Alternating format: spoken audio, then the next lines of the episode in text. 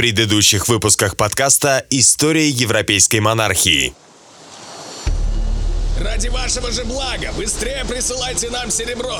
Мы уйдем за море с Данию, и между нами будет мир. с нашей земли! Послушай ты, разбойник, что говорят эти люди?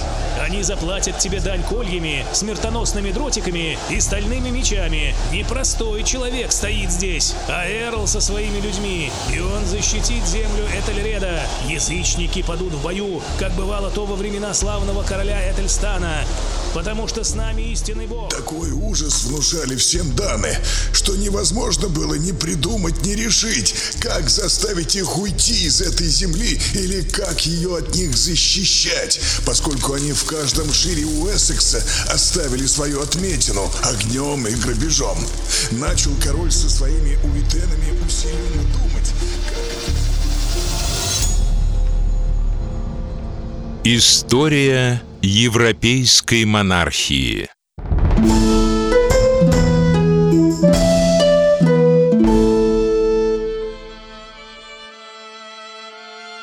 Внезапная смерть Свейна, кажется, придала англичанам надежду. Кнут собирался продолжить дело отца и повести за собой датчан в новый поход, однако он опоздал. Из Нормандии к английским берегам к этому моменту причалили корабли Этельреда, приглашенные покорной англосаксонской знатью. Вернувшись из своего вынужденного изгнания, Этельред объявил себя законным правителем Уэссекса, Мерсии и всех земель южнее Хамбера, и уитены раболепно ему присягнули. Династия Свейна была объявлена вне закона, и любые подданные короля Англии, которые осмеливались сотрудничать с ней или помогать скандинавам, подлежали наказанию как изменники. И очень скоро среди северной аристократии начнутся чистки. И в этот момент на авансцене нашего повествования появляется новое действующее лицо. Это сын короля Этельреда Эдмунд, который войдет в историю под прозвищем Железнобокий за свою несокрушимую волю в борьбе против датчан. Эдмунд был третьим сыном Этельреда и Эльфгифы, и поскольку он был младшим из детей короля, его не готовили к власти. Здесь следует сказать еще и то, что сам Этельред по натуре был человеком не только мнительным, но и любившим власть, который привык к постоянной лести еще с детских лет, что, несомненно, отразилось не лучшим образом на его характере. И как следует из его прозвища, от рождения его не успели правильно воспитать и подготовить для того, чтобы нести все бремя ответственности, связанное с королевской властью. Это во многом и было причиной слабохарактерных поступков короля в критические для королевства годы, и в том числе сложных отношений между ним и его сыновьями. В прошлом выпуске подкаста я упоминал о неуклюжей попытке короля Этельреда построить флот. С каждым годом масштабы и жестокость рейдов викингов на английское королевство увеличивались, пока в 1006 году не произошел особенно опустошительный набег. Уитена и король тогда решили купить очередную временную передышку за огромные деньги, необходимую им как раз для того, чтобы начать строительство флота. Идея была хоть и запоздалой, но весьма здравой, но вот дальше все снова пошло не так из-за тяжелого характера Этельреда. Только что выстроенный флот англосаксов дислоцировался в Сэндвиче, который являлся традиционными морскими воротами Англии. Флотом руководили два человека. Первый был Вульф Нот, это представитель потомственной аристократии, а вторым человеком был Бритрик, брат Эдрика Стрионы. Это выходец из семьи, которая поднялась относительно недавно во время правления короля Этельреда. Об Эдрике Стрионе мы поговорим чуть позже. Король, мнительный по натуре, не доверял Вульфноту и, пытаясь сыграть на этой подозрительности к своей выгоде, Бритрик и обвинил Вульфнота в измене и тайной поддержке Свейна. Несмотря на то, что Вульфнот отрицал свою причастность к переговорам со Свейном, когда он понял, что Этельред не хочет слушать никаких оправданий и слепо верит в обвинения, то Вульфнот решил, что терять ему, собственно говоря, нечего. Он вывел треть флота в море и занялся банальным грабежом. Бритрик, стремясь выслужиться перед королем, решил, что пришел его звездный час. Он преследовал своего противника, но случился шторм, и его флот, состоявший из 80 кораблей, потерпел крушение. Это катастрофическое событие лишило англичан возможности сдерживать викингов на море, позволив им в дальнейшем беспрепятственно высаживаться в Англии. Летописец возложил всю ответственность за эту чудовищную катастрофу непосредственно на Бритрика, сетуя на его неопытность, и очевидно, что также думал и сам король, обвинение которого в адрес нерадивого подчиненного, скорее всего, и транслировал хронист. Ну, собственно говоря, Бритрик действительно очень сильно сел в лужу. Как тут не вспомнить знаменитую поговорку «Не рой яму другому, сам в нее попадешь». После этого чудовищного фиаско имя Бритрика исчезает из документов эпохи вместе с потопленными английскими кораблями и надеждами Толереда на избавление от датчан. Для чего же я снова вернулся к этой истории, спросите вы? Дело в том, что история со строительством английского флота не только прекрасно раскрывает характер Этельреда, но и показывает, как в дальнейшем строилось внутрифракционное противостояние в королевстве Этельреда. Несмотря на изгнание Вульфнота как изменника и конфискацию всех его земель, его сын Годвин, по всей видимости, оставался в Англии. Скорее всего, он хотел вернуть своей семье былое могущество и высокий статус при королевском дворе. И его усилия увенчались успехом вскоре после кончины Свейна, потому что мы наблюдаем имя Годвина в свите Этельстана, который был старшим братом Эдмунда и наследником короля. Несмотря на глупый просчет своего брата, который попал в немилость королю из-за потери флота, сам Эдрик Стриона был назначен алдерменом Мерсии, то есть фактически стал графом этого весьма важного региона. Стриона, кстати, это не имя, а прозвище, которое Эдрик получил только в конце 11 столетия. И переводится оно как «крыстолюбивый», что прекрасно отражает характер этого человека. В 1006 году имя Эдрика впервые прогремело на все королевство из-за коварного убийства алдермена Альфхельма из Южной Нортумбрии на грандиозном перу в Шрусбери, которого король, скорее всего, подозревал в неверности. Скорее всего, действуя в качестве орудия Этельреда, Эдрик заманил Альфхельма на охоту, подготовив почву для тщательно спланированного убийства – между исполнителями приговора короля было условлено, что в самый разгар охоты наемный убийца нападет на Альфхельма и убьет его. После свершившейся расправы правосудие миновало Эдрика, а вскоре произошла еще одна серия насилия, уже по прямому приказу короля. Этельред поручил своему новому помощнику ослепить сыновей Альфхельма. Эти события сыграли ключевую роль в формировании политических фракций Англии того времени, расколов аристократию на северную и южную, вторая из которых, естественно, была ближе к королю и потому лояльна ему. В 1014 году скончался старший сын короля Этельстан, и в его завещании Годвин был упомянут в числе первых наследников. Таким образом, в 1014 году мы наблюдаем возвышение двух ранее малозаметных людей. Первым человеком был, конечно, младший сын короля, Эдмунд Железнобокий – который после смерти своего старшего брата становится очевидным наследником короны, а вторым человеком был, собственно, Годвин, сын мятежного Вульфнота, который примыкает к фракции Эдмунда и становится его фактической правой рукой.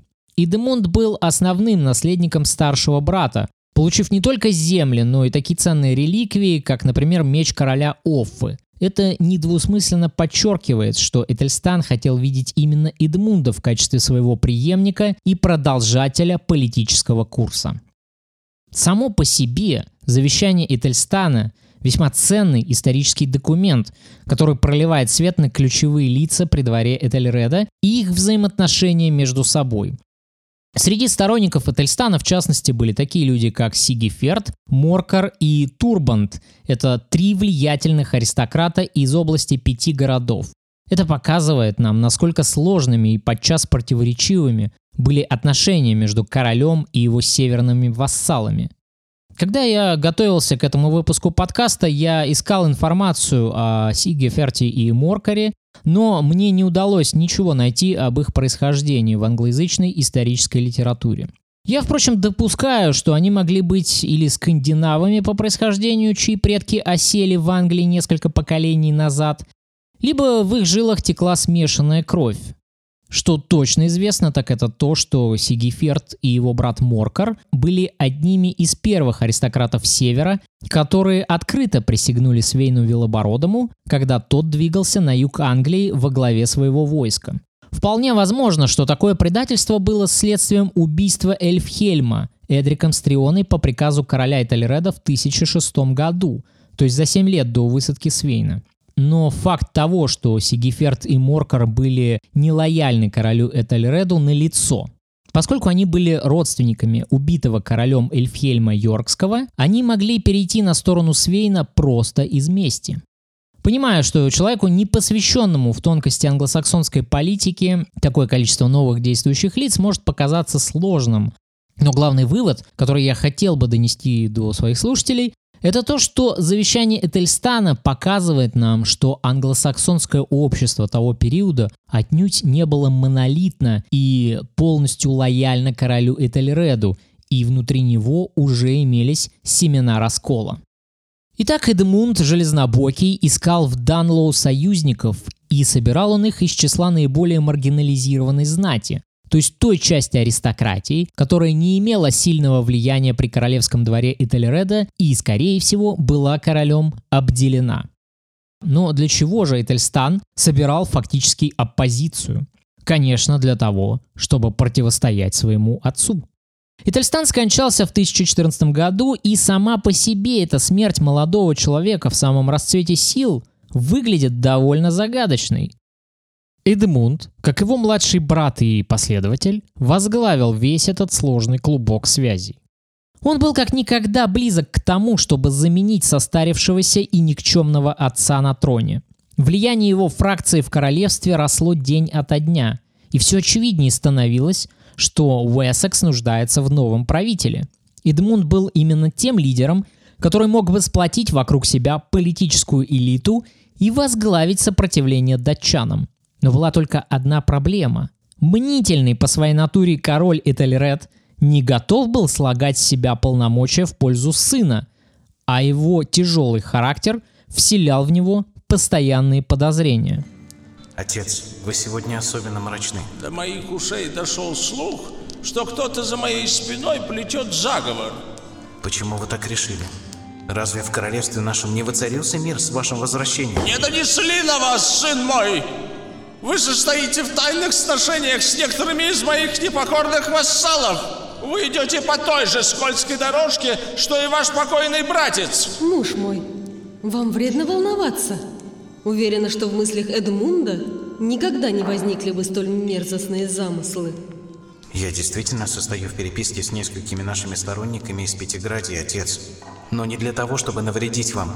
Гибель главаря язычников вовсе не отстранила от нашего королевства тяжелой длани кары Господней. Мои шпионы докладывают о его сыне, неком Кнуде, который собирает на севере новое войско и готовит вторжение в наши земли. Лишь для того я и сношаюсь с известными вам людьми, чтобы помешать этим замыслам осуществиться. Тем временем Кнут готовил на севере собственную военную кампанию и собирал силы. Хроника сообщает нам о его попытках договориться с местной скандинавской знатью, чтобы та поддержала его в новом походе против Уэссекса. Я хочу, чтобы вы дали нам лошадей. Мы отправимся в Уэссекс, чтобы довершить дело моего отца. Хм, а что мы получим взамен? Ваша часть от награбленного половина. Остальное мы делим между собой. Но кто будет командовать войском? Командование возьму на себя я. Даже бороду не отрасти. Тут нужен. Еще молоко на губах не обсохло. Я должен обдумать ваше предложение и переговорить с дружиной. Зачем нам идти на юг? Земли уже разграблены. Большой добычи не будет. Ответ вы получите завтра, а пока оставайтесь у меня. Отдыхайте.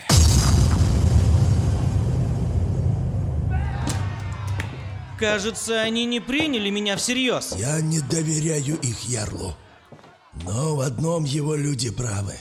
Ты слишком молод, и за твоими плечами нет громких побед. Эти люди не пойдут за тобой. Они были преданы твоему отцу, но Свейн теперь в Альхале. Все мы теперь сами по себе, как рассыпавшиеся бусины прекрасноволосой Сив. Раньше я не замечал за тобой такого красноречия. Так ты тоже покидаешь меня? Я отправляюсь назад в свои земли. И советую тебе поступить так же. Сейчас здесь тебя ничего не ждет. Попроси корабли у брата. Собери свою дружину. Людей, которые будут преданы тебе лично. И когда ты вернешься сюда с ними, как сделал твой отец, эти старые разбойники пойдут за тобой на новый грабеж. Я хорошо знаю их нрав. Сейчас они вдоволь пограбили и хотят бражничать со своими женщинами. Нужно время, чтобы их запасы серебра истощились, а их аппетиты к войне выросли.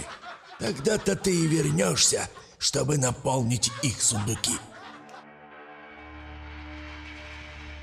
В этот раз Этельред действовал на опережение. Пока Кнут пытался собрать на севере новое войско для быстрого похода на Лондон, Этельред нанес упреждающий удар. Войска Этельреда вторгаются в Линси, где в это время находился Кнут, застигнув его врасплох. Что происходит, Торкель? Кто-то нас предал. Нас разыскивают повсюду. Быстрее! Корабли готовы отплыть и ждут нас. Не успев собрать войско, Кнут был вынужден бежать на корабли и отплыть от английского побережья. Но он не готов был так просто сдаваться и признавать свое поражение. Преисполненный ярости из-за внезапного вторжения, спутавшего все его карты, он жаждал реванша. На его кораблях в сырых трюмах оставались пленные англичане, которых еще его отец затребовал себе в качестве живого залога покорности завоеванной нации. Прикажи рулевому, чтобы поменял курс на юг. Что ты задумал? Они должны ответить мне за это. Мы зайдем в их главный порт, и я верну должок. Эй, Эрик! Да, Хелдин. Выведи пленников из трюма и построй их на палубе. Пусть будут готовы вернуться к своим сородичам. Флот Кнуда снялся с места и отправился на юг в Сэндвич. И там Кнут вывел на берег заложников, которых дали его отцу, и отрубил им руки и носы. Пожалуйста, не убивайте нас. И в этом году, в канун Дня Святого Михаила, пришел высокий морской прилив на всю эту землю, и вода поднялась настолько, как прежде не поднималась, так что многие города оказались под водой, и великое множество людей утонуло. Устроив эту чудовищную резню и оставив страдающих изувеченных заложников, привязанных к уличным столбам, Кнут покинул сэндвич и еще немного пограбив, возвратился в Данию.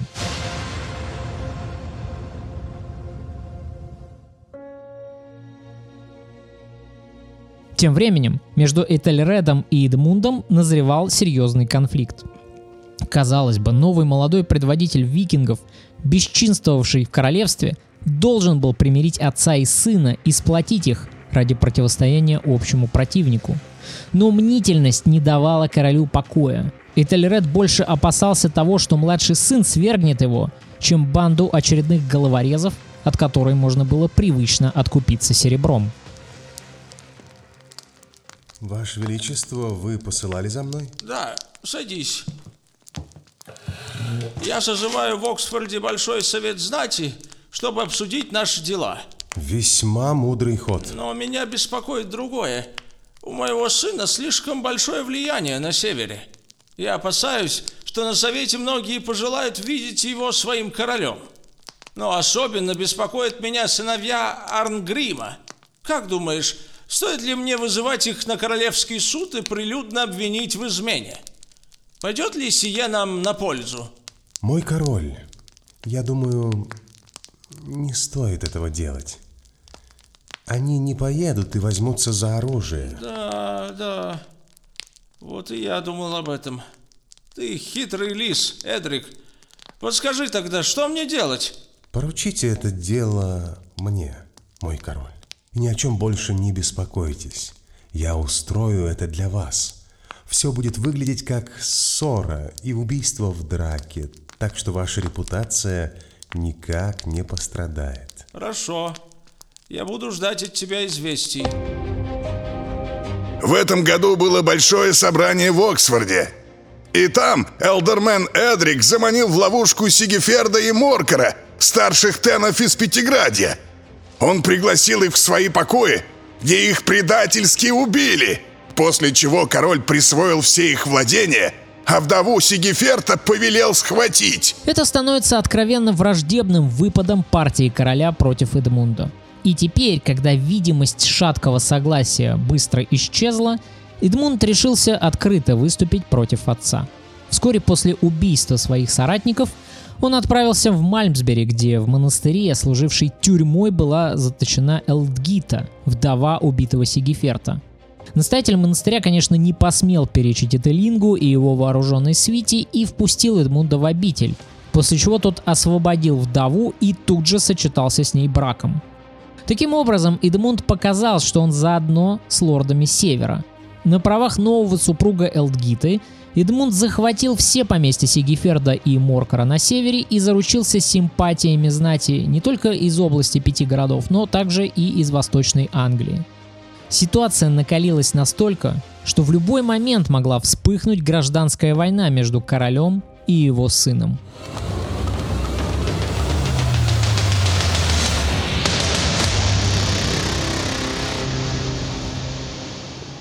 Теперь вернемся с вами к Нуду и проследим за его дальнейшими действиями. Учинив столь отвратительное членовредительство в сэндвиче, он возвращается в Данию фактически проигравшим, а в тот момент в королевстве правил его старший брат Харальд. Кнут намеревался встретиться с ним, чтобы просить брата о помощи в новой военной кампании против Этельреда. Когда корабли Кнуда причалили к берегам Дании, вряд ли Харальд, узнавший об этом, обрадовался возвращению брата. Однако между ними не вспыхнуло никаких ссор, во всяком случае нам о таковых ничего не известно – Судя по тому, как развивались дальнейшие события, Кнут признавал за братом право первенства на королевскую власть в Дании и не пытался ее оспаривать. К тому моменту Харальд выстроил собственную иерархию вассальных связей, и маловероятно, чтобы Кнут мог рассчитывать хоть на какую-то серьезную политическую роль при дворе. Он был достаточно умен, чтобы понять, своим присутствием он будет тяготить старшего брата и неизменно становиться центром оппозиции – и лучший для него выход – это бороться за обладание собственным королевством в Англии. Значит, ты не задержишься у нас долго, брат. Не более чем необходимо для того, чтобы набрать здесь войско и найти опытного Херсера с дружиной. Позволь мне закончить это дело, брат, чтобы я смог покинуть земли наших предков и нести славу нашего рода на далекие саксонские земли за морем. Конечно, отрадно слышать сие. Я поручу своим придворным скальдам сложить о твоих походах песни, которые будут восхвалять тебя в веках. По возвращении в Данию Кнут не терял времени даром и незамедлительно приступил к процессу поиска представителей скандинавской знати, которые по каким-либо причинам были отстранены от пирога власти в своем регионе. Одними из таких людей становятся братья Эрик и Свейн, сыновья Хакана Могучего, который во времена детства Кнуда был королем Норвегии. Хакан Сигурдсон, или в российском переводе Хакан Могучий, был союзником Харальда Синезубова, это дед Кнуда, напомню, и однажды он даже оказывал ему военную поддержку. Вошествие на престол нового короля Олафа Трюгвассона было связано с заговором против Хакана, в результате которого он был убит своим слугой – и естественно, что его сыновья были вынуждены после этого бежать из королевства. Сначала в Швецию, а позже в Данию, где они искали убежище при дворе Свейна. Эрик также был женат на старшей сводной сестре Кнуда, Гити. Вот так вот берем родственные связи, добавляем прозябание на чужбине и щепотку неудовлетворенных амбиций и получаем гремучую закваску настоящего викинга – так, например, к 2015 году Эрик представлял из себя мужчину в самом расцвете сил, имел за плечами обширные связи с другой аристократией Скандинавии, располагал собственным флотом и дружиной, а еще имел боевой опыт, поскольку успел сходить в некоторые военные походы. Например, отметился грабежами зажиточной Ладоги, а еще участвовал в кампании против киевского князя Владимира. Отличное резюме. Именно таких людей и искал Кнут на своей родине для завоевательной кампании. Следи за моим братом. Докладывай мне о каждом его шаге. Как прикажете, конунг Харальд. Я хочу знать, с кем он общается и о чем говорит. Если он и впрямь вернулся к нам, чтобы вербовать себе дружину, я не стану ему мешать. Но я должен быть уверен в том, что он не замышляет ничего против меня. Наконец, к концу лета 2015 года Кнут собрал достаточное количество людей, и в принципе он был готов к новому походу. Он попросил у брата корабли, которые Харальд ему, конечно же, предоставил, лишь бы поскорее сплавить брата подальше из Дании. И вот теперь, располагая собственным флотом и возглавляя преданную лично ему дружину, он берет курс на Англию.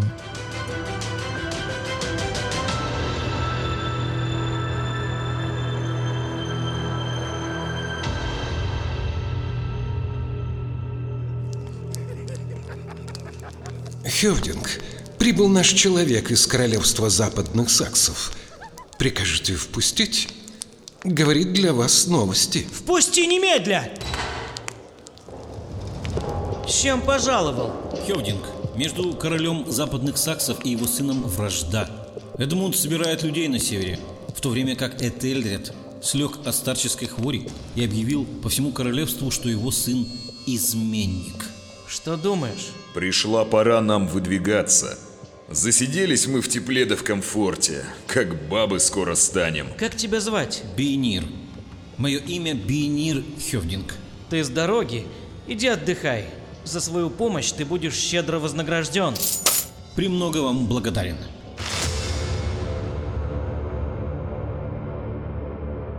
В то самое время вернулся Кнут в сэндвич. Отправился через Кент Уэссекс и грабил в Дорсете, Уилтшире и Сомерсете. Король тогда лежал больной. К тому моменту уже весьма постаревший Толерат серьезно заболел. Король находился в Кашеме, это пригород Портсмута, расположенный неподалеку от Ла-Манша на юге Англии. В случае больших потрясений эгоистичный Толерат, скорее всего, мог легко покинуть Англию, как уже поступил ранее, перебравшись к своему Шурину в Нормандию. Все хлопоты по спасению королевства таким образом он предоставил своему сыну Эдмунду, которому еще и попутно вставлял палки в колеса. Ваше Величество, как вы себя чувствуете? Уже лучше, друг мой. Гораздо лучше. Даже не знаю, что бы я делал без тебя. В моем королевстве меня окружают лишь листецы и лгуны. И даже мой неблагодарный сын Эдмунд постоянно плетет против меня козни. Только тебе, мой друг, могу я верить, ибо уже не раз доказывал ты мне свою преданность не словом, но делом.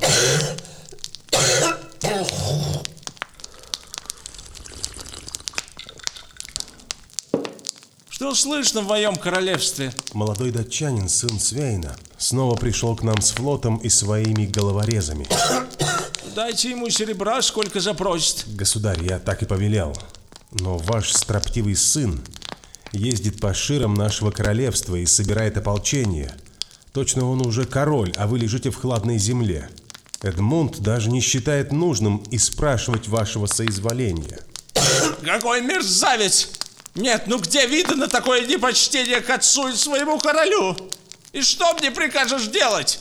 Лучше дозвольте мне взять корабли, что стоят без дела в наших портах. Я сам изгоню этих викингов. И вот еще. Подпишите эти бумаги, что я подготовил. Что это? Это ваш приказ ко всем провинциям нашего королевства не оказывать никакой помощи мятежному Этилингу под страхом королевской немилости, а также ваш указ о выделении мне флота в количестве 40 кораблей. Да, да, да, отлично придумано. Что бы я без тебя делал? В конце 1015 года Кнут и его армия вторгается в Уорикшир. Эдмунд пытался собрать местное ополчение, чтобы оказать сопротивление скандинавам, но столкнулся с неожиданным сопротивлением внутри Уэссекса. Тены уклонялись от выставления людей в Фирт, ссылаясь на отсутствие у Эдмунда полномочий действовать от имени короля. Эдмунд требовал, просил, угрожал. Дело шло, но без санкций короля оно продвигалось крайне медленно. И на местах Тены часто саботировали свои обязанности. А в это время армия Кнуда продолжала опустошать королевство. Тогда Элдермен Эдрик переманил 40 кораблей от короля и подчинился Кнуду. Жители Уэссекса также покорились Кнуду, дав его войску заложников и лошадей. И он был в Уэссексе до середины зимы. И вот здесь яркую роль сыграл Эдрик Стриона, который получил от короля корабли для борьбы с захватчиками и развернул их, предоставив Кнуту с рабской покорностью. И в то время, пока Эдмунд мучился, собирая людей для борьбы, королевский фаворит не только предал Этельреда, но еще и увел к противнику все оставшиеся корабли Уэссекса. Но почему Эдрик отплатил королю такой черной неблагодарностью, ведь он был самым заметным королевским фаворитом? Почему же он предал Этельреда в самый критический момент, получив от него столько милостей в прошлом? Ну, во-первых, всем известная поговорка «рыба гниет с головы» является, на мой взгляд, прекрасным ответом на этот вопрос. Очевидно, что мелочный по натуре король, который не гнушался убийствами людей из подозрений, мог окружать себя только такого же сорта людьми. Ну и во-вторых, думаю, что расчет Эдрика был в том, что болеющему Этельреду оставалось в сущности недолго, и поддержать вторжение в самом его начале казалось временщику перспективным ходом, особенно учитывая неприязнь Эдмунда к Эдрику, которая вполне могла сложиться после коварного убийства его соратников в Оксфорде. Тут, правда, стоит сделать оговорку, что в последующем это не помешает Эдрику так же легко предать Кнуда и перейти на сторону Эдмунда. Почему же ты предал своего короля? Потому что я вижу, что вы великий государь, которому судьбой уготована слава, а я лишь орудие той судьбы. Льстец! Я вижу тебя насквозь. Мои люди говорили, что на твоих руках много крови.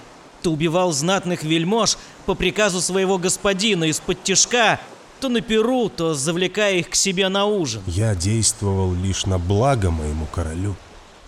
Разве язычники не поступают так же? Да будет тебе известно, что я христианин и был крещен. Из-за убийства христиан могу прямо сейчас скинуть тебя в море и утопить. Пощади меня, господин. Не убивай, великий повелитель. Прости. Прости за мою глупую дерзость. Оставь его, брат. Этот человек может быть нам полезен. Награди его серебром, и пусть другие подданные саксонского конунга видят, что за предательство их короля ты платишь монетой, а не расправой. В таком случае на нашу сторону перейдут и другие их ярлы со своими дружинами. Надо сказать, что Эдрик Стрион был первым, но далеко не единственным, как принято в наши дни говорить, коллаборационистом. И похоже, что своим предательством он открыл дорогу и другим колеблющимся представителям англосаксонской аристократии – во всяком случае из хартий, в которых упоминались имена свидетелей, историки видят, как одни и те же дворяне оказывались то на одной, то на другой стороне, с легкостью предавая своего короля. Все это свидетельство той крайней степени разложения, которого достигла Англия при Этельреде. На руку Кнуту играло сразу несколько факторов. Во-первых, конфликт Эдмунда с отцом расколол элиты. Даже сам король считал Эдмунда мятежником, чего ж тогда говорить о его подданных?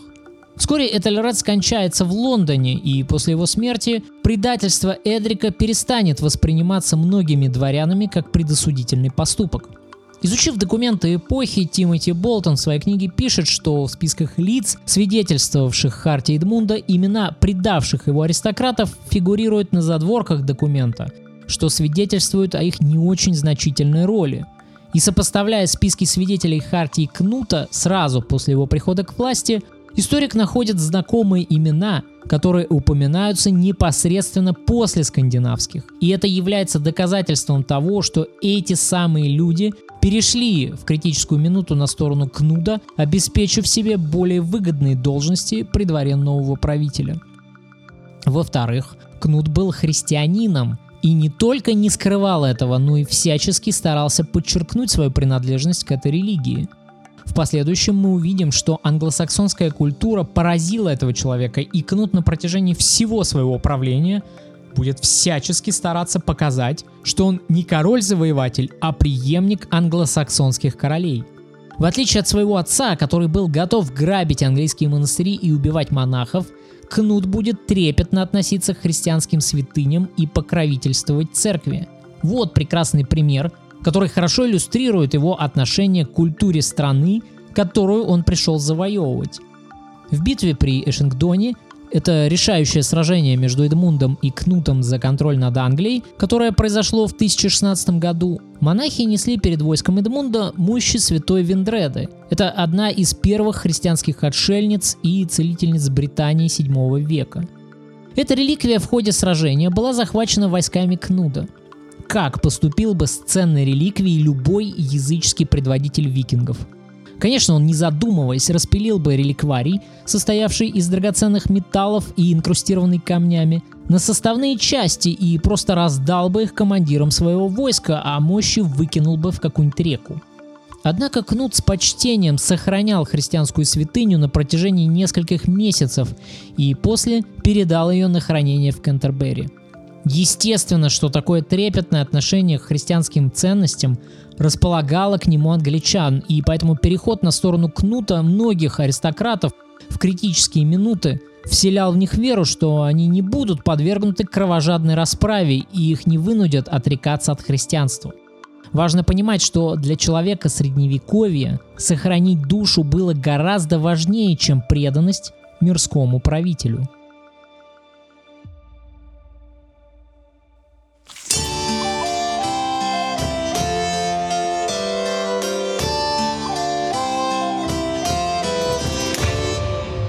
Эдмунд не оставлял попыток собрать ополчение. В начале 1016 года ему удалось набрать достаточный по численности отряд, но когда люди узнали, что Эдмунд снова действует без прямой санкции короля, они просто отказались подчиняться. И все люди разошлись по домам. После праздника был отдан приказ вновь собирать ополчение под угрозой штрафа. Был также послан вестовой королю в Лондон – его просили, чтобы он присоединился к ополчению с подкреплением, которое сможет собрать. Но когда ополчение собралось, от этого было не больше толка, чем бывало раньше. Все закончилось очередной ссорой. Прибывшему в ставку сына Этельреду показалось, что его хотят предать, и он вернулся в Лондон. Вместе с ним разошлись и все люди. И Эдмунд снова остался в окружении своих немногочисленных сторонников – это Линк Эдмунд отправился в Нортумбрию к Ярлу Утреду, и все надеялись, что он сможет собрать ополчение против короля Кнуда. Но вместо этого они занялись грабежом. С крайним разочарованием и горечью хронист вдруг сообщает нам о том, что надежда всего англосаксонского мира Британии, Италинк Эдмунд, уподобился разбойникам-викингам. Я склонен полагать, что у Эдмунда к тому моменту просто не было средств на найм войска, а без санкций короля, как мы видим, люди отказывались собираться в Фирт. Вполне возможно, что такой поступок являлся свидетельством крайне отчаянного положения, в котором находился Эдмунд. Не сумев собрать ополчение законным способом из-за противодействия со стороны отца, ему ничего не оставалось, как собрать собственную банду за счет людей северного лорда Утрода, а грабеж был единственным способом содержать войско в отсутствии финансирования из казны. Утрод был человеком короля, Ранее он был назначен олдерменом всей Нортумбрии и позже женился на дочери Этельреда. Возможно, что это стало следствием успехов Утрода во время вторжения шотландцев, или просто была попытка купить лояльность могущественного, амбициозного и успешного северного аристократа. Утроду была передана в управление огромная территория от Хамбера до границы с Шотландией. И то, насколько он легко перешел на сторону Эдмунда, а впоследствии предал и его, показывает нам, насколько все-таки слабой была лояльность северной знати королю Этельреду. Пока законный наследник короны вместе с Утродом занимался грабежами, войско Кнуда отправилось на север в Нортумбрию, намереваясь разорять земли уже самого Утрода. И когда он узнал об этом, то покинул Эдмунда, вернулся к себе, но не для того, чтобы сопротивляться Кнуду, а лишь для того, чтобы присягнуть ему. Но из этого ничего не вышло, и его просто убили. На место ненадежного Утрода Кнут поставил верного лично ему человека, того самого Эйрика. Конечно, Кнуду не нужны были перебежчики. В его армии хватало верных главнокомандующих, которые нуждались в землях и в поощрениях. Этелинг Эдмунд поехал в Лондон к своему отцу, а после Пасхи король Кнут отправился со всеми своими кораблями к Лондону. Но случилось так, что король Этельред умер прежде, чем подошли корабли. Он закончил свои дни, испытав много тягот и невзгод в своей жизни. После его смерти все уитены, которые были в Лондоне и горожане, избрали королем Эдмунда. Наконец, в мае 1016 года Эдмунд становится правителем Англии. Кнут действовал быстро, молниеносными марш-бросками пытаясь навязать Эдмунду сражение. Эдмунд отступает из города на юг, предоставив Кнуду возможность осаждать Лондон. Поскольку флот не мог пройти под лондонским мостом, Кнут окружил город траншеями, однако осада не дала ему никаких результатов. Эдмунд тем временем отправился в Уэссекс набирать новую армию, и после он атаковал город суши и моря, сняв блокаду. Кнут отступил, не добившись ровным счетом ничего, как и его отец три года назад. И он отправился в Кент, а оттуда в Уэссекс. Кнуду к тому времени удалось взять под контроль почти всю Англию за исключением Лондона. В конечном итоге Эдмунд настигает противника у Эшингдона, где разгораются ожесточенные бои, в результате которых Эдмунд терпит одно из своих жесточайших поражений. Когда король узнал, что даны ушли с побережья, он в пятый раз созвал весь народ англов и пошел за ними, настиг их в Эссексе у холма, который зовется Эшингтон, и без колебаний сошелся с ними в битве. Но Элдермен Эдрик поступил так, как он часто поступал прежде, сразу обратившись в бегство. Кнут победил и отвоевал себе Англию. Победа была одержана Кнудом, несмотря на то, что против него сражалось большее по численности войска, и силы его собственного отряда были истощены. Кнут продолжил преследование отступающего войска Эдмунда, но уже всем было очевидно, что в обоих армиях люди сильно измотаны бесконечными переходами и столкновениями. Обе стороны нуждались в передышке. Эдмунд по совету своего окружения предлагает Кнуду переговоры. И оба лидера встречаются на небольшом островке Олни, который располагался посередине реки, на обеих берегах которой находились две армии. Одна Кнуда, вторая Эдмунда.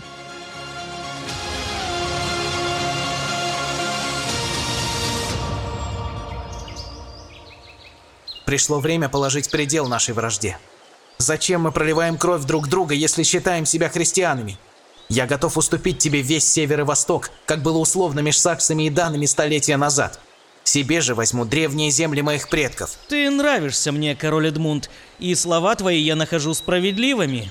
Что ж, быть посему. Но мне этого мало. Что же ты хочешь еще? Я хочу Мерсию. Земли на востоке и севере я раздам своим херсерам, но мне нужно и собственное королевство. Хорошо. Забирай Мерсию по старой границе. Но ты должен пообещать мне, что больше ни один викинг не ступит на мою землю. А если таковые явятся, ты поможешь мне защитить королевство. И пускай между нами отныне будет мир и согласие. Сие справедливо. А кто из нас умрет первым, пусть сделает наследником другого, раз мы решили править отныне вместе, как братья. Что же, быть посему. Вот так, спустя столетия после славных завоеваний Эдуарда Старшего, Уэссекс вернулся к своим прежним границам, которые существовали на момент правления Альфреда Великого. Даны отправились с кораблям со всей добычей, и лондонцы заключили договор с данами, купив у них мир. Даны привели свои корабли в Лондон и там зимовали. Но судьбе, однако, было угодно сохранить Англию в новых границах. Как это часто и случается, проведение избирает для этого самый неожиданный способ. Вскоре после заключения этого горького для англичан перемирия Эдмунд скончался. Скорее всего, он был просто убит. Возможно, отравлен, а возможно, пронзен копьем, когда сидел в туалете. Есть и такая версия. Привет всем поклонникам Игры Престолов. Эта внезапная смерть англосаксонского короля сразу после установления мира, конечно, выглядит крайне подозрительно. И главным бенефициаром устранения Эдмунда, естественно, являлся Кнут. Но мы просто не располагаем никакими основаниями, чтобы обвинять его в убийстве. После смерти Эдмунда Кнут входит в Лондон уже как полноправный правитель всей Англии, после чего созывает Утенегемот и знать Уэссекса безропотно избирает его своим королем. Чтобы укрепить власть над англичанами, Кнут также берет себе в жены вдову Этельреда, королеву Эмму, дочь Ричарда, герцога Нормандии. Это был, конечно, сугубо продуманный политический брак, который гарантировал Кнуду безопасность. Таким образом, к 1017 году, как сообщает нам хроника, Кнут стал королем всей Англии. О том, каким он будет правителем, мы поговорим в следующем выпуске подкаста «История европейской монархии».